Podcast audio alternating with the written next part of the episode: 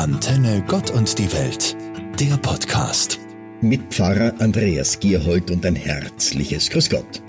Sie haben zu viel der schlechten Nachrichten gehört in den letzten Tagen und Wochen. Manchmal möchte auch ich wirklich am liebsten meine Ohren schließen und nichts mehr davon hören. Nichts vom neuen Lockdown Light, von den schrecklichen Attentaten in Frankreich und Wien, von der Klimakrise, von den Schicksalen der Flüchtlinge, von den hungrigen Familien weltweit.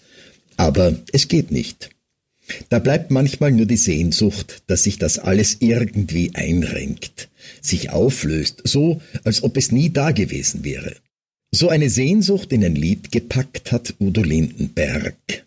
Komm, wir ziehen in den Frieden. Wir sind mehr als du glaubst. Wir sind schlafende Riesen. Aber jetzt stehen wir auf. Lass sie ruhig sagen, dass wir Träumer sind. Am Ende werden wir gewinnen. Wir lassen diese Welt nicht untergehen. Komm, wir ziehen in den Frieden. So stelle ich mir die Welt vor, im friedlichen Miteinander, im spannenden Austausch. Da werden die sozialen Netzwerke endlich auch ihrem Namen gerecht. Das sind Gedanken, die Träume, die mir durch den Kopf gehen und von denen ich hoffe, dass sie Wirklichkeit werden. Ich ziehe mit in den Frieden.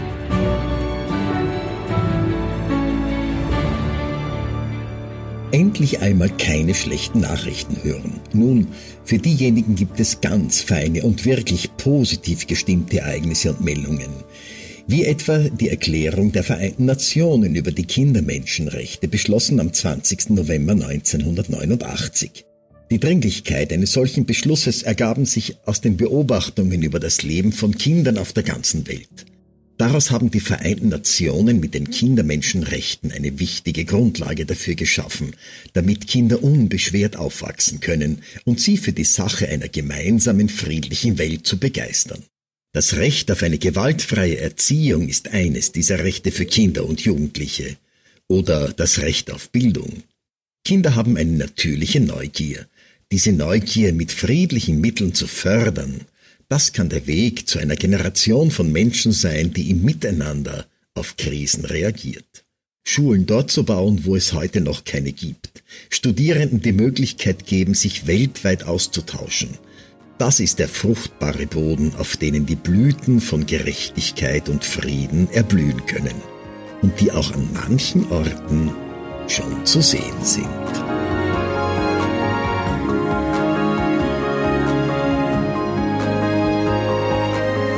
Derzeit sind ja die Theater zugesperrt.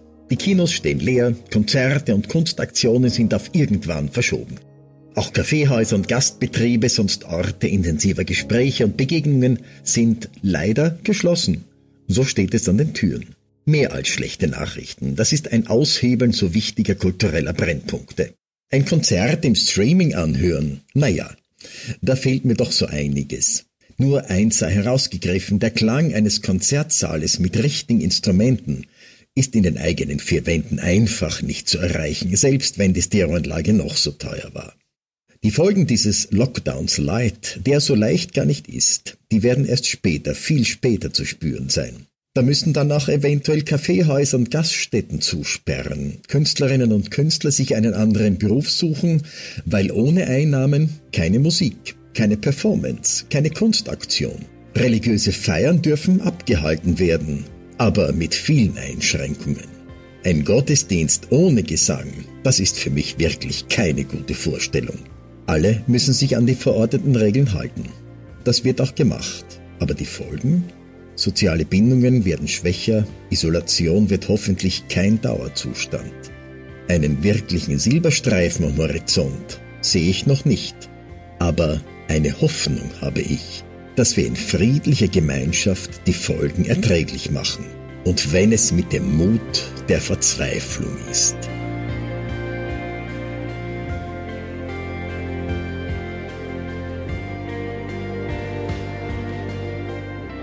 Sie können sich noch erinnern, in früheren Zeiten wurde am 11. November der Fasching eingeläutet.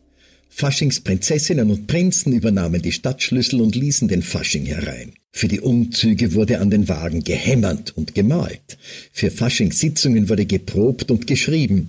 Eine gemeinsame Freude an Ulk und Narretei war zu erspüren. Und am 11. November 2020?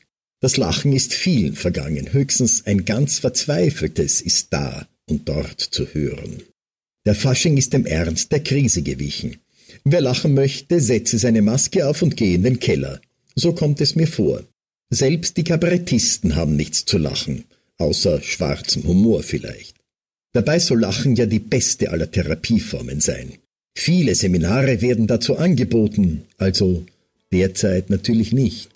Aber stellen Sie sich einmal vor, irgendwo ein Hauptplatz, ein Stadt- oder Marktplatz, alle Bewohnerinnen und Bewohner, alt und jung, stehen dort beieinander und eine Person gibt das Zeichen. Wir lachen die Krise weg. Und alle fangen an. Zögerlich zuerst da und dort, aber dann immer drängender und dringender. Lachsalben schweben über dem Ort.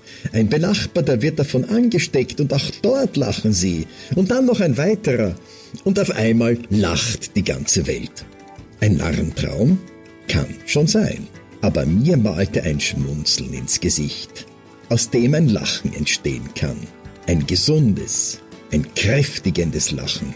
Wie im Fasching. Antenne Gott und die Welt. Der Podcast.